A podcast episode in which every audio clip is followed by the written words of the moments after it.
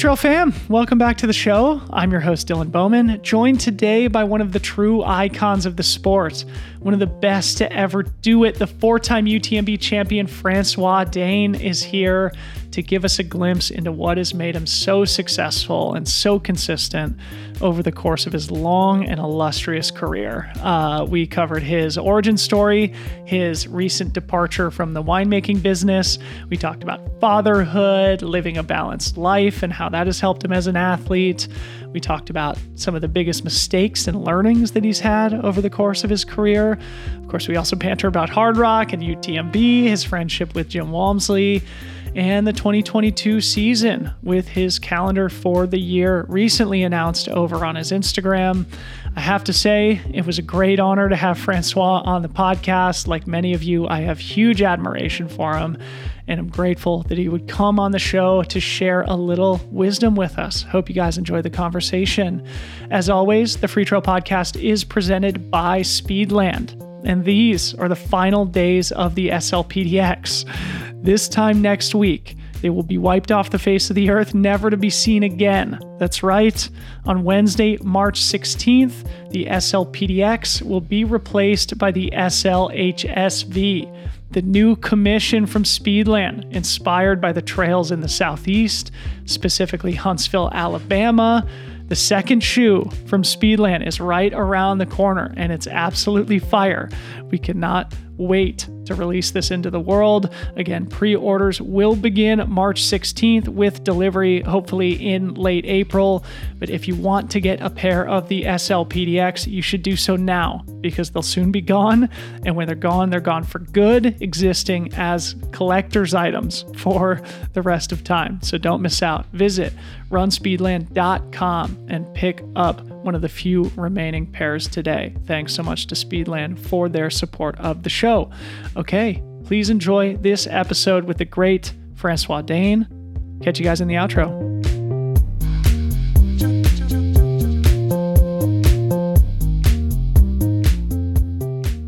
Francois, bonjour. Welcome to the podcast. It's nice to see you. Thanks. Nice to see you again. Yes. Not on the trail this time. Not on the trail. Yeah, you're uh, sitting in your in your car in your vehicle, and uh, it's morning time here in the United States. And I'm really grateful that you would uh, carve out a little time in your busy schedule to chat with us on the podcast. I'm sure there's a lot of American trail runners who are looking forward to hearing from you. But you know, obviously, uh, we all know you as this great champion of the sport, but I don't think many people know kind of your origin story or your background. So I wanted to start there. Can you sort of give a description of your early years in your childhood and uh, how you ultimately developed into this great athlete? Yeah, so I was uh, no like a normal children, but uh, yes, I was passionate about uh, since uh, since long time. I think I started uh, in a um, yes in a small uh, my small village. Uh, I was like eight years old, and I was uh, already passionate about um, why the why the bigger one uh, can make the bigger loop and uh, why I can't. So I was already interested about doing like 8k when I'm just allowed to do five, and uh, and then I did uh, yes some cross country, and then uh, I continued with athleticism, and then I did uh, three thousand steeplechase until uh, like sixteen or seventeen years old. So, at what point did you sort of find your your skills and your passion on the trail? Uh, then uh, I was interesting about um, cross country, about uh, steeplechase, and something like that. But I was more interesting about uh, being in a group with uh, many friends. And uh, yes, I joined. I joined the team, and we have many many moments of pleasure. But it was in bicycle or in ski, and I was thinking maybe I'm not really passionate about athleticism and cross country and what i what i really enjoy it's more about like endurance being uh, being out uh, being able to go in the mountains and wherever i want and then when i was like uh, 17 years old my friends start to have uh, like the license uh, driving license and then me too. So our possibility uh, getting bigger and bigger and bigger, and the mountain was not so far. So I say, okay, this is a place where I really want to be, and not in a stadium or not on the road. Uh. And uh, it start uh, like yes, it was uh, 18 years. Uh, I was 18 years old. It was yes, 20 years ago now. uh, yeah, and you and I are about the same age, and I think this new generation of trail and ultra runners really looks up to you in particular. And I'm wondering, were there any athletes as you were growing up that you were looking up to, or any coaches who provided a significant influence into the ultimate career that you took as a professional athlete? I I was uh, yes I was doing a physio uh, physio study at the same time, and uh, yes I was always uh, have a good uh, good influence with coaches in athleticism, and I was really interesting about uh, why we have to do this interval training or why we have to do this and this and this. So I was really interesting about that. But when I started try running, uh, yes, it was 20 years ago, and there's not a lot of race. I think it was the second or the first edition of the UTMB. So it was really, really the beginning. And uh, it was more about uh, being in the mountain for some long days and be able to play. And we nobody have experience in ultra trail and so we start slowly and slowly and slowly and for me it was like from yeah from five to six years just to to experience myself and be able to yeah to discover how it works and then uh, it was in 2010 uh, I, I was integrated in the in the Salomon team, but uh, like uh, like a rookie, and um, and then they say, okay, um, it could be nice to try to to explore together your possibility, to explore together how it works in ultra trail. And then I start to work with uh, my coach Christophe Malardet. And he's still my coach actually, so it's uh, more than 13 years, 13 yeah. years that we work together. But I think we, yes, we discover the sport and the ultra trail uh, together at the beginning we we try something he tried to make something with me like uh, heart rate or like uh, interval training or something i said no way i don't want to do that and so we experienced it together and now i have very uh, like an individual um, program and we discuss it's more about uh, we discuss together like each week or each three week and about uh, my season globally and how to plan it and how to put some uh, like big goals or not and if it's too much or not enough. Yeah. It's more it's more about a discussion that just that you have to do it uh, on monday or tuesday or wednesday. No I, I i like to be free and with my life and the children it's really hard for me to to have something very well scheduled. Yeah. Okay. I was going to ask you about this because you have such a calm disposition to you, and it doesn't seem like you're the type of person who gets overly scientific with the metrics of your training, the kilometers and the vertical. How do you balance the specific metrics, the measurables of your training with this more instinctual feeling uh, that you're aiming for as an athlete? I think it it depends on everybody. I know some athletes they really need the, the mathematics, the scientific, uh, their heart rate, uh, how they train, how many kilometers they do by week. And for me, um, yeah, I switched to try running from athleticism to try running just to be able to be free and to to don't have this kind of method of interval or something like that. So I know I know really well how to do that because I, I studied it. I, I, was in physio and I was in uh, yes in uh, in high school about sport. So I really know how it works about uh, lactic about everything. But um, my way to practice is not that. I I prefer um, you know feel feel uh, feel my body and uh, and what I like the most in if I have to do only two hours maybe I won't reach the summit and for me when I go out it's to go to this summit or this summit or this summit yeah. and if I have to do only two hours maybe I have to stop and go back and for me it's not my my way to train and my way to have pleasure so yeah. of course i try to uh, i try to quantify and qualify and yes if i prepare a big goal i try to program it in my calendar and i have i have some bigger interval uh, of rest and a big volume and of course but uh, but yes I, I, try to feel um, as much as possible my my body. Yeah. So I want to talk a little bit more about your training a little later, but I wanted to also discuss this career transition that you're experiencing right now. You announced in October that you were going to be uh, not pursuing your traditional life as a winemaker anymore, and that your family was going to be pursuing new projects in the future. Talk about that decision. What led you and your family to come to the conclusion that it was time to leave that part of your life uh, in in the past, and what are your plans for the future? Uh, plan for the future are multiple, so we don't know exactly what we will do. Uh, for sure, we will uh, we will do something uh, linked with the nature and the sport and ultra trail.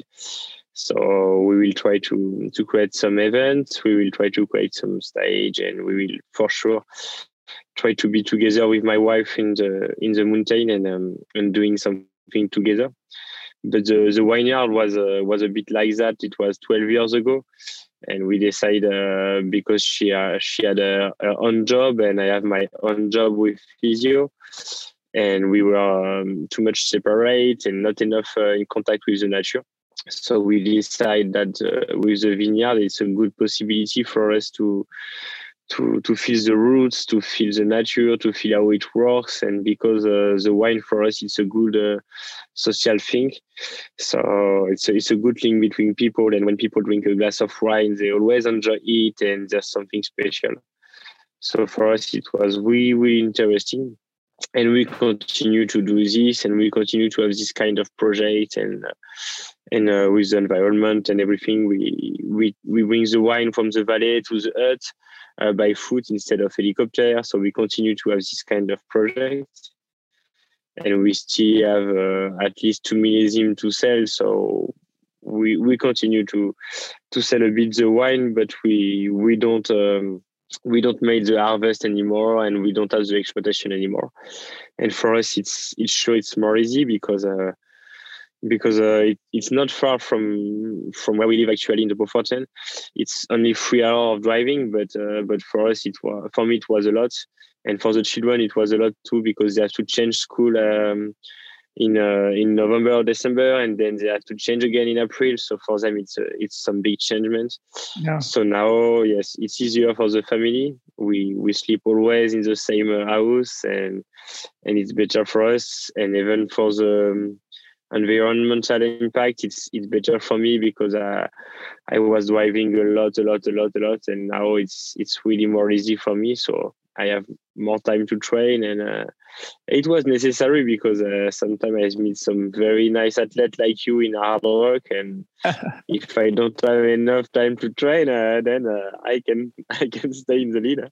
Yeah, well, I think this is a really interesting topic of conversation because you just mentioned that you got into trail running 20 years ago and it was the really the earliest days of the professionalization of the sport and now now in your mid 30s you're one of the greatest athletes of all time. And the sport has developed to the point where someone like you doesn't necessarily need to have a job as a winemaker but you kept that part of your life for a long time. And it sounds like even though you're leaving that in the past you're still going to have new different projects and work outside of your life as an athlete. Can you just talk about the balance that that provides? Because i think in this new generation there's so many more opportunities for younger athletes to be full-time professionals but you've never taken that path even though you're one of the best. What was the the benefit of having your life as a winemaker and how did it enhance your life as an athlete? Yeah, for me it was a choice from the beginning, and uh, and even now, uh, I, as you say, if I want, it's I, I can stop um, and just be a professional athlete, but I, I don't want to have that, and we we choose to have three children, and we have no regret about that, even if it's a lot of job. but uh, but yeah, no, for me it was really a choice and a balance. Uh, of course, it's not easy every day, but uh, but for me and my wife, um, it's very important because we have a common activity, and we have a link with those other people, and we have some social activity, and uh, it's very very important for us. And uh, yes, I choose this sport because I think it's maybe one of the only sport uh, where you can when you can continue to have a, a normal life and then a, and then a professional uh, athlete life. So for me, it's very important to keep that, and I, I really want to push that to have a, a, social life, to have some friends, to have a job, to have a family. I think it's very, very, very important. And uh, yes, since uh, since the beginning, it's always the same. And even now, if we stop the wine, we have many, many projects still about the wine, but about creating some event, about creating a, stage, and and yes, we we want to continue to have uh, different topics to to do together. Yeah, I think it's a great lesson for the younger athletes coming up in this new generation to make sure that they're well rounded and have projects outside of sport. And I think you've exemplified that in your career. You've talked about your family a couple of times. And I think one of the things that people really admire about you, in addition to being a great athlete and a winemaker, is that you're a family man and a father of three, as you mentioned. Um, talk about. Yeah, but it, it's true. It's not. Uh, it's not easy every day, and yeah. for some people, it could be. It could be possible to be professional athletes, but uh, we have to understand that if you are only athlete and only professional athlete, you have only that. So it, it's put uh, it's put on you a lot of pressure. And for me, I think it, with me and my feelings, it was not possible to to feel that just I'm just a professional athlete. Yeah. Because when you start a race, okay, I'm here, I'm a professional athlete, I'm here to win, I train for that, my life is just about that. So I have to win. And I start the race it's just about winning. And for me, and it's true, uh, when I uh, at the beginning of a race, I say, okay, I have to start the race. If I win, it's wonderful. But if not, tomorrow I will bring my kid to the school. I will go to the vineyard. I have my other job, and it's just a pleasure for me. Uh, and sport is very, very important, but sport is maybe the, the main important thing of the secondary things. And for me, it was very, very important to have this in my head but for some other people maybe they are able to to assume it to say okay I, I want to be a professional athlete. I can have the pressure on me and i can do that. And for example everybody know Kilian Jornet.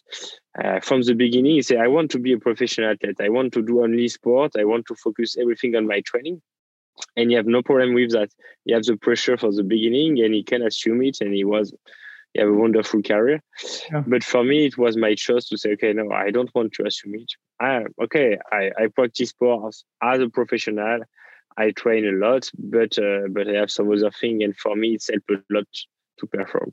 Yeah, it's beautiful. So going back to this topic of fatherhood, how has being a father influenced your career as an athlete, and how important has your family been to your success? Uh, it's uh, it's a bit strange. Uh, because when yeah uh, i think my three my three best years it was when the kids just arrived. And normally everybody say yeah you will be so tired. It's a lot of stuff. It's a lot of job. But for me it gave me a lot a lot of energy. And my three best years was just when the three kids were born. Uh, but yes of course um, yeah it's it's not good for sleeping. It's not good for training. It's not good to focus on yourself but uh, but they give you a lot of energy and then if yeah sometimes they are they are here in the race like in UTMB this year it was just wow wonderful for me yeah. and then I share some many many good moments with them and uh, and for me yes yes I was always passionate about kids so so it was yes very very nice and important to to be able to have them with me yeah, one of my favorite memories from this year's UTMB was seeing your family on the dirt road above Les Houches and your young son screaming "Allez, papa! Allez, papa!" and then the picture of them greeting you at the finish, just uh, really beautiful. And again, I think it just is uh, a great example to set for the community to be a well-rounded person, have a career outside of sport, have a a family who you know is integral to your success, and to be a a normal person. And um, I had Jim on the podcast recently, and we talked at length about your guys' friendship with one another. And it's clear that he has enormous respect for you. I wondered if you wanted to share any reflections on your friendship with Jim and maybe how he's inspired you to be a better athlete. No, it was, uh, yeah, I, really, uh, I think it's a very, very good athlete. And I was really, yes, impressed by his, his performance and, um, and for me it was really interesting because um, the, the, brother of my wife is not like Jim, but a bit like that. He has some incredible, incredible uh, physically physical capacity. But uh, in ultra trails, sometimes it's hard to transform it. Uh-huh. And for Jim, it was a bit like that because when you see how he can perform on 100k, it's just incredible. Yeah. How he can perform on Western States, it's just incredible. And so we discussed a lot about ultra trail, about the mountain, and he paced me in Hardrock, and he joined me in the Pacific Crest Trail. And last year I was really, really, really confident about him, about UTMB. And uh, I was, uh, I was, yes, like 80% sure that he can win. Yeah. I was so happy. So we start together and we do it. And then, um, yes, it's hard because ultra trail is there's always something like different something's happen and and maybe he push maybe too much energy in that. And so for me it's a, it's a very very big challenge to yes to train with him and to to understand why why he can't uh, why uh, for the moment i hope he will win one day but why for the moment he, he was not able to transform in UTMB uh, for sure western states is, it's six hours less but uh, it's 100 miles too. So yes, I hope it's not just uh, about six more. It's uh, I think it's some uh, some settings, and um, yes, we will spend some many hours in, in the Alps this summer, and I think we yes we will be able to make some very good things. But uh, yeah, it's strange because I have exactly the same problem with some friends of me they are just incredible runner. Yeah. But uh, yes, after 10 hour, after 14 hour, it's uh, there's something's happen. And I don't know if it's mentally or physically, but uh, yeah, it's hard for them. Yeah. Yeah. Well, I, I think it's a, another great example of the spirit of the sport that you know, two of the greats of all time can remain friends while maintaining a competitive rivalry. And you've just alluded to the fact that you and Jim will spend time together in the Alps this summer. Of course, you're referencing the fact that he's going to be moving over to France with his fiancee Jess here soon in the next couple of months. Uh, have you spoken to him recently? And how is the French trail community uh, feeling about welcoming one of the great American champions as he tries to improve upon his performances at UTMB and hopefully win someday? I think he will uh, very good welcome, but I think for all the American athletes, for all the international athletes, I think in France uh, the community is very very welcoming.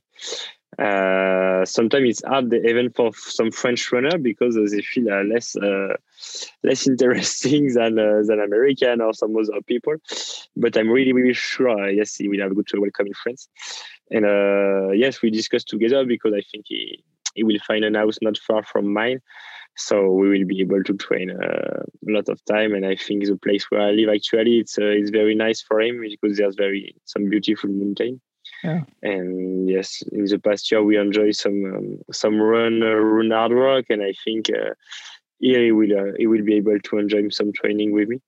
Yeah. But no, I, I'm I'm really sure that the French community is so happy to uh, to have some uh, American athlete like you or Jim or even Anthony in the past, and uh, they, they will be yes really happy to to meet him in person. And uh, yeah, it's for people it's uh yeah when you when you come from from somewhere else. It's you are very different. You train different, and and even in UTMB, people they say, ah, okay, uh, American guys they cannot swim because uh, yeah, it's they train differently. But no, I I don't think so because we yeah. we have the yeah the same uh, same same mountain in France and in in US we can have the same training if we want.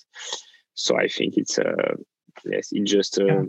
A, a, bad luck and something it will change very soon. Yeah. But uh, yes, I'm really sure that uh, yes we can we can have the same spirit about training. Uh, no matter if you come from US or France or, or Russia or everywhere in the world, uh, yeah, no matter.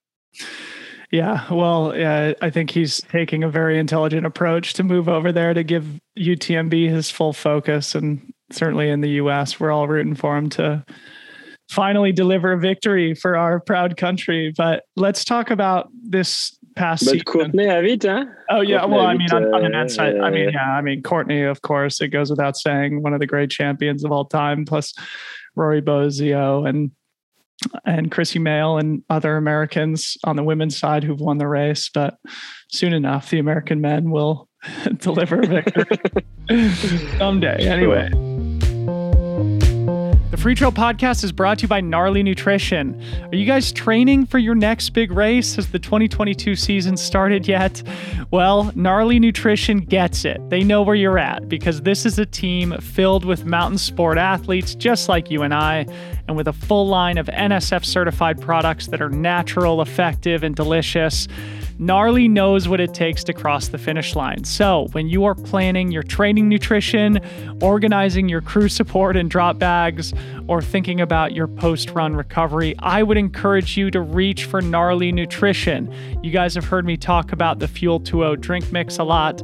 I also love the Gnarly BCAAs. I have come to learn that branch chain amino acids are critical to muscle health and muscle recovery. And honestly, I've noticed a big difference in my recovery since I started using this drink mix on pretty much a daily basis. So check out the gnarly BCAAs, check out the Fuel 2.0, go visit gognarly.com. Use code freetrail15 for 15% off your order. Gognarly.com, freetrail15. Freetrail is grateful to have the support of InsideTracker. As trail runners, you understand what it means to push harder, reach farther, and go the extra mile. This relentless drive runs in your blood, literally and figuratively. That's why InsideTracker provides you with a personalized plan to build your endurance, to boost your energy, and optimize your health for the long haul. Created by leading scientists in aging, genetics, and biometrics, InsideTracker analyzes your blood, your DNA, and your fitness tracking data to identify where you're optimized and critically where you're not, where you can improve you will get a daily action plan with personalized guidance on the right exercise, the right nutrition, the right supplementation for your unique body. And for all the Fitbit and Garmin users out there like me, you can connect InsideTracker to your device to unlock real time recovery tips after completing your workout. It's like having your own personal trainer and nutritionist in your pocket. It's so cool. I'm doing my inside tracker test this week and we'll keep you all posted on the results and what we learned from it. For a limited time, you can too. Get 20% off the entire InsideTracker store. Just go to insidetracker.com forward slash free trail for 20% off. Insidetracker.com forward slash free trail. Let's uh let's talk about this past season. Uh, of course, you did something that I mean, even though you've been so consistent and so successful, I was honestly really surprised that you were able to win both Hardrock and UTMB back to back. So let's talk about those races, starting with Hardrock. Of course, you just mentioned that Jim paced you there. That was probably a pretty cool experience and I was chasing you for 22 hours. Um, but really, you were able to deliver one of the best performances in ultra running history. I think, obviously, uh, securing the course record at Hardrock by a huge margin. What do you think went into that performance for you? I think we had good conditions that day, but still, the time that you ran on that course is something that you know is unprecedented. So, w- talk about the the Hardrock performance for you and what you think made it so uh, so successful. Yeah, for me, as you mentioned, I think the the condition were good, but uh, but I think it's not just about the condition because I think in the in ten last year, yes, I think the condition were were, were there too so I think it's it's more about our approach. I think if if I can I can speak about me, but uh, I I feel the same about you. I think that at the start we were so happy to be there, and it was very uh, a big pleasure for us to to take part of this big party. And Hardrock for us was a was a goal since many years, I think, and it was very very important for us to be there.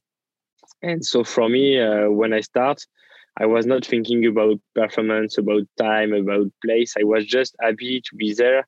And I just want to enjoy. And all the community around us was was a bit like that. They say, okay, enjoy it, take pleasure, have a great day, and it's your day, and you are lucky to be there. And I was, to be honest, I was really in that position just to say, okay, enjoy it. And I know I was able to run with Dakota Jones. It's a, it's a, it's a big friend of me, and I was so happy to share some part with him during the night. And I know that Jim is waiting for me at the middle of the race, so I was I was really really happy about that.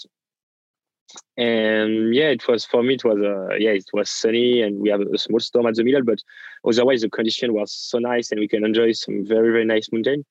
So I think it's a part of the performance, just because we were not thinking about uh, about the place, about the time. We were just 100% in our race and focus on taking pleasure and be yes, be happy to be there.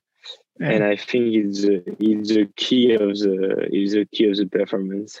I totally agree. I mean, it was one of the best races of my career too, and I had the same psychology at the start line of just being so happy to be there, not scared about how tough the course was or how far we had to run, but just happy to be there. And I think that was ultimately that psychology, that feeling, and that vibe was what ultimately made me have a good race too. But yeah, I mean, it's so funny to sort of think about because you know, it took two and a half years for us to actually get to the start line after getting drawn in the lottery after two cancellations of the race. And uh, by the time I got to the finish line and kissed the rock, it was like, man, that went by so fast. You know, it was over before it started. It felt it felt like to me. Yeah, it was exactly the same until uh, yes, I think until uh, yes, Ouray, and then uh, and then we go to Telluride and to Telluride, I, I, was not thinking about course record and about everything. I said, okay, I I just try to take care of myself. I know there's some very high passes. I have to take care of my alimentation, of everything.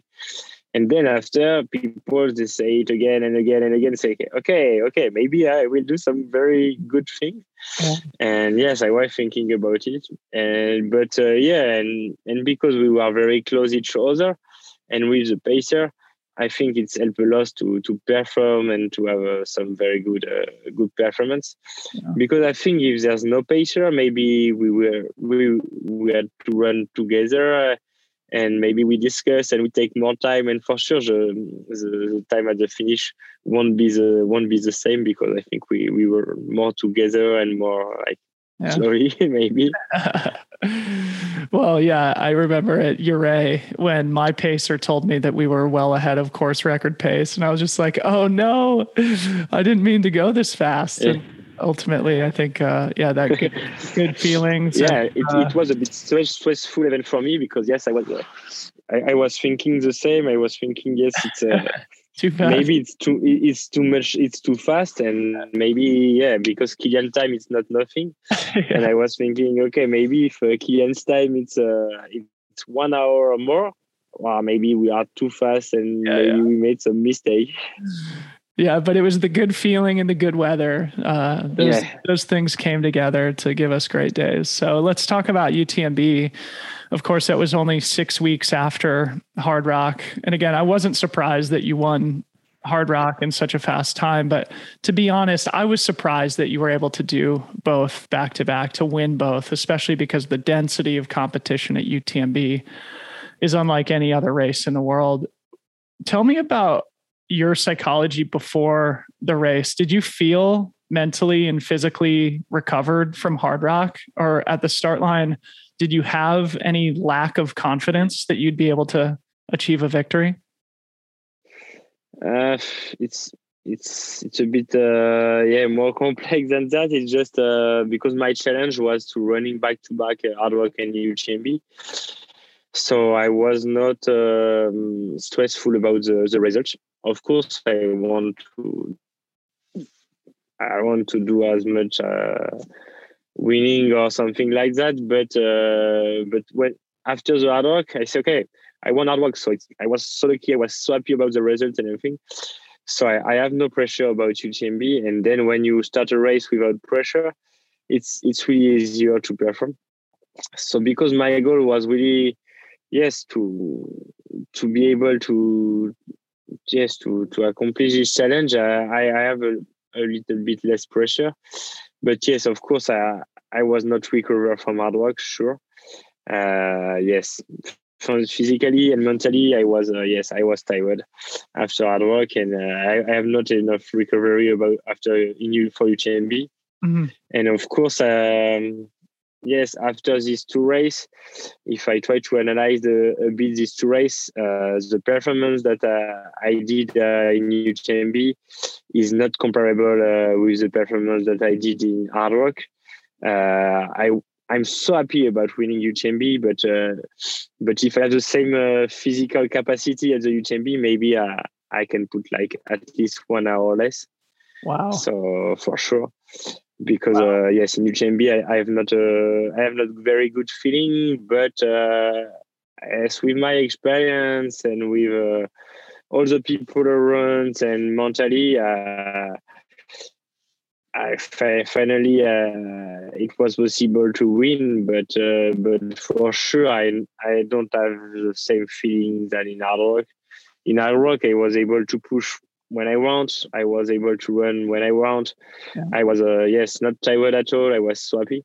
In UTMB, we play maybe too much with Jim in the first 80k, but then after the last 80k was horrible for me. Yeah, yeah. Well, I mean, you arrived back in Chamonix in first place, something that the rest of us only dream about. And I'm curious to get an insight from you. Of course, that was your fourth victory at UTMB. You've won the Grand Raid four times. You've got the Hardrock course record you've won Madeira a couple of times. I mean, you've done so many great things, but you're also like so consistent.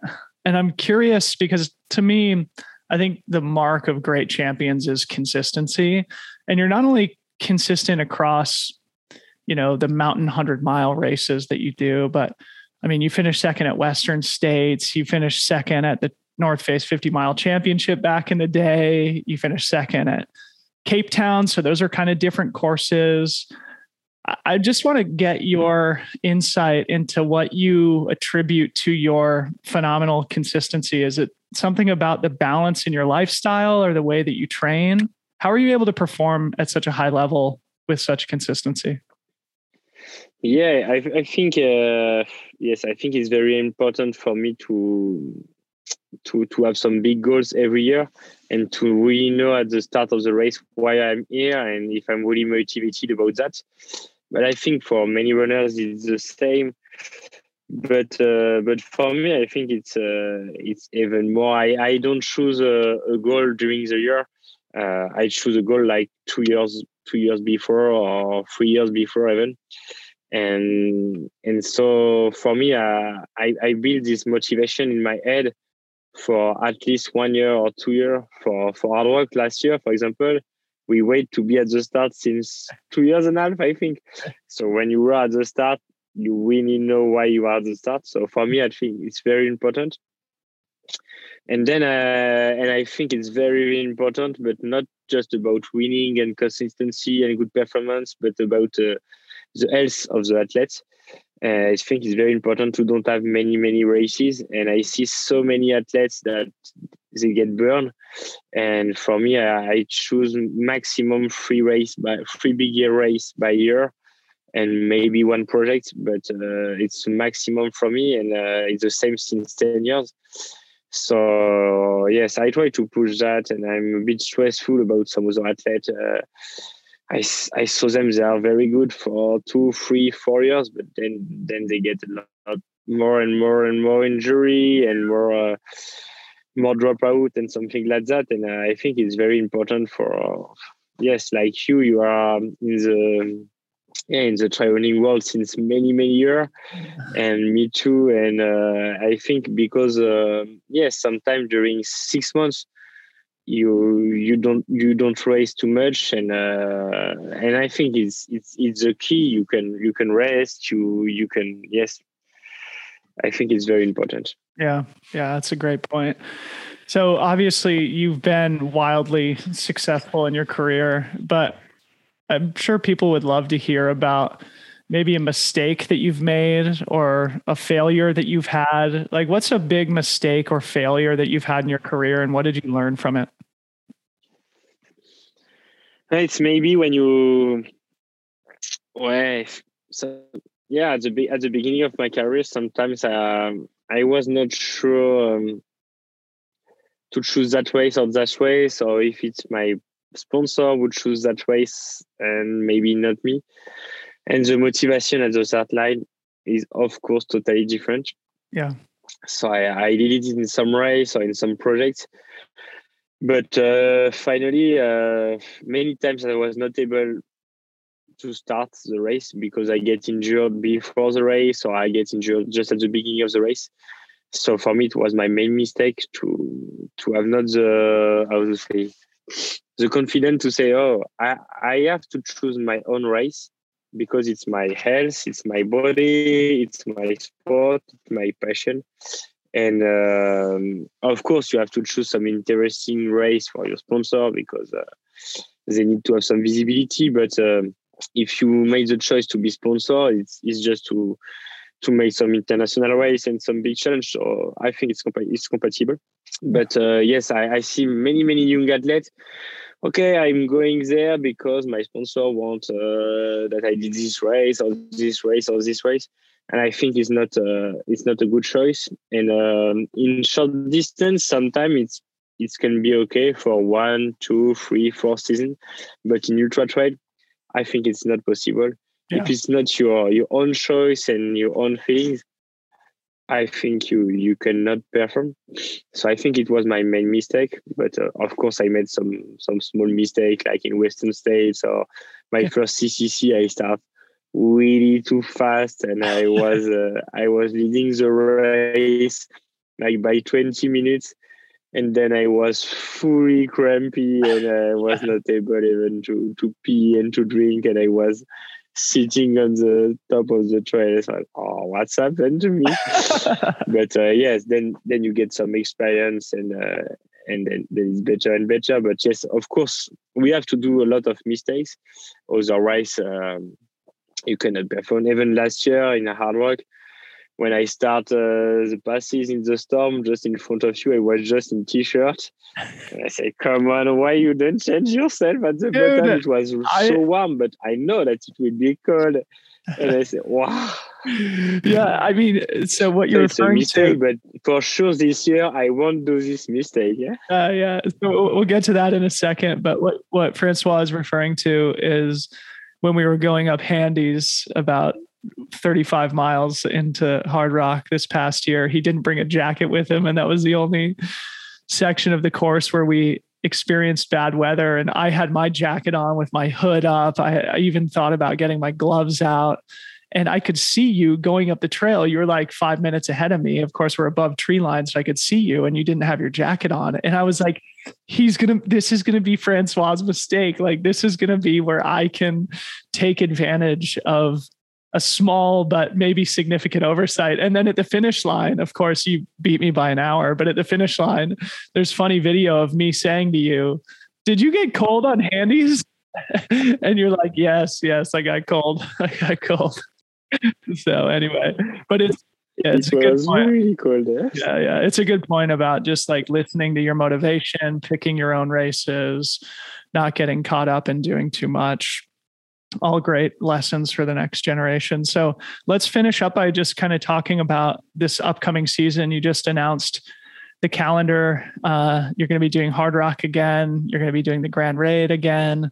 But before we talk about those races, I want you to tell the American audience about the Pierra Menta, which is, of course, an iconic ski mountaineering race in Europe. I don't think many people who listen to the show will be familiar with the Pierra Menta race. So, why don't you give us uh, an insight into what that is and your history competing at it? Yeah, Pierra Menta uh, in France, it's uh, the 36th edition. So it's a it's a very mythical race. Uh, it's a it's a four day race. It's four stage. Uh, it's uh, totally it's 10,000 meters elevation gain in four days. So in skimo, it's uh, it's a lot. For people who practice ultra trails, you will say, "Ah, oh, you can do it in one day." Yeah, of course, but uh, but in the world of skimo, it's a it's a lot because normally, uh, yes, one classic World Cup, it's uh, it's about one thousand three hundred elevation gain. So here it's every day more than two thousand five hundred, and it's four day consecutive. So it's a lot, and it's a team race, and it's uh, off piste, and it's uh, it's very alpinistic.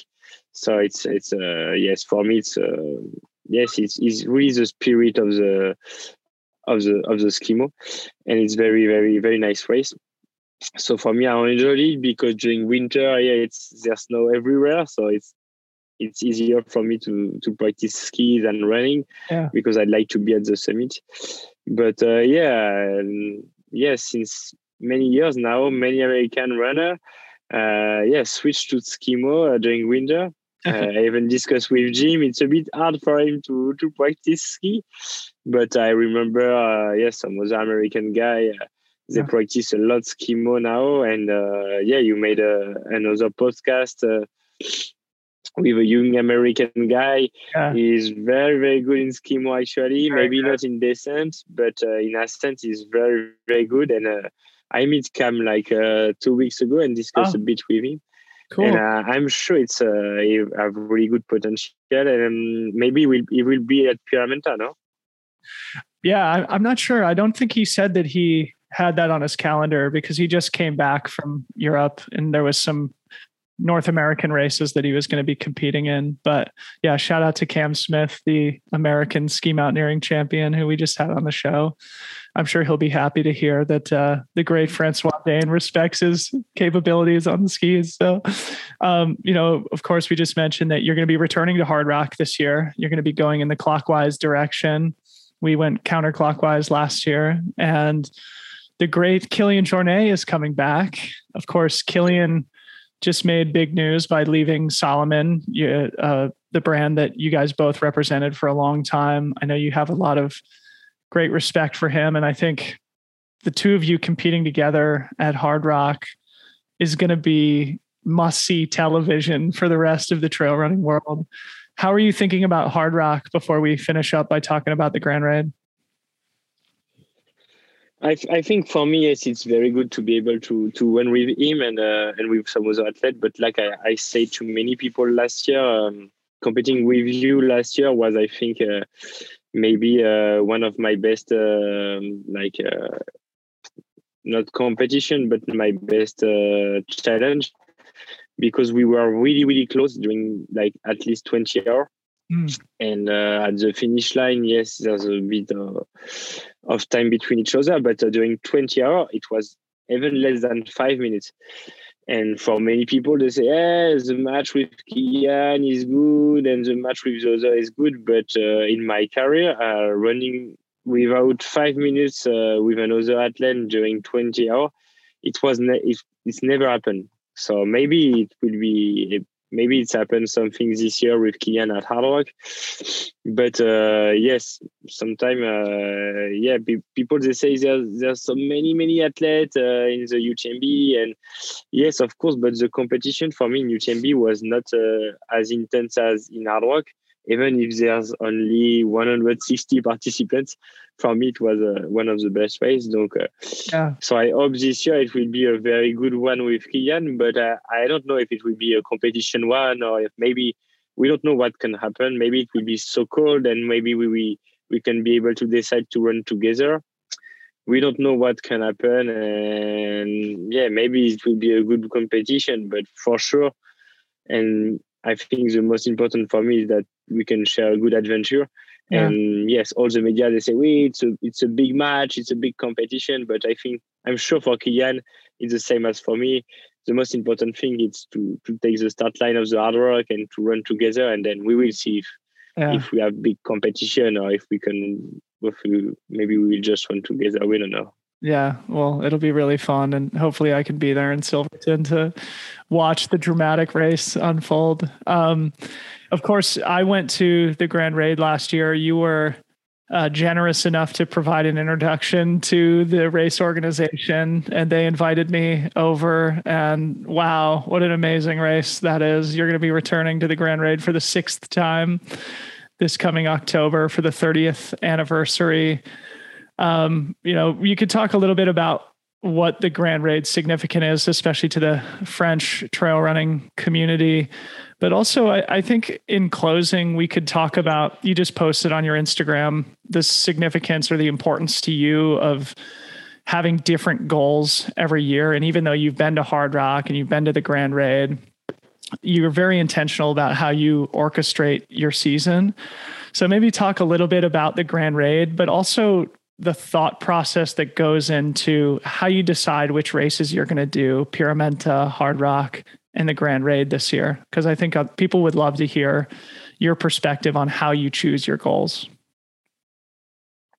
Yes, for me, it's, it's a long time to to create my calendar, and uh, yes, I, I discuss a lot with my my wife, with my family, with my friends, with the different uh, events that uh, they will be in during the year, social event and uh, and many things and then I have to feel something, uh, get motivation and something different. And uh, yes, going going back to Hardrock for me it's very important. But uh, then I want to have a different season than last year. And then then I have to want to have a, to take some time during the summer with the children and to to be able to go in the mountain and make some different things and then in September, October, uh, yes, I think I will be able to train again and to have a, a very nice uh, training in the in the mountain over there to perform at Grand Raid. And uh, yes, for me, Grand Raid it was uh, already four or five years ago. So um, of course, I did it six times, but uh, but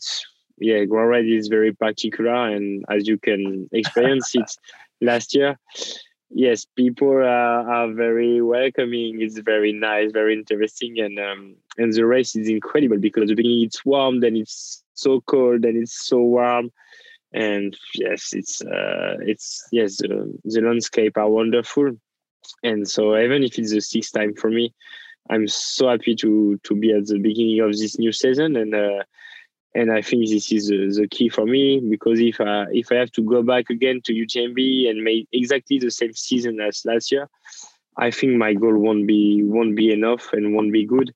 So that's why I, I try to choose something that's really different every year, and for me it's important. And yeah, yeah.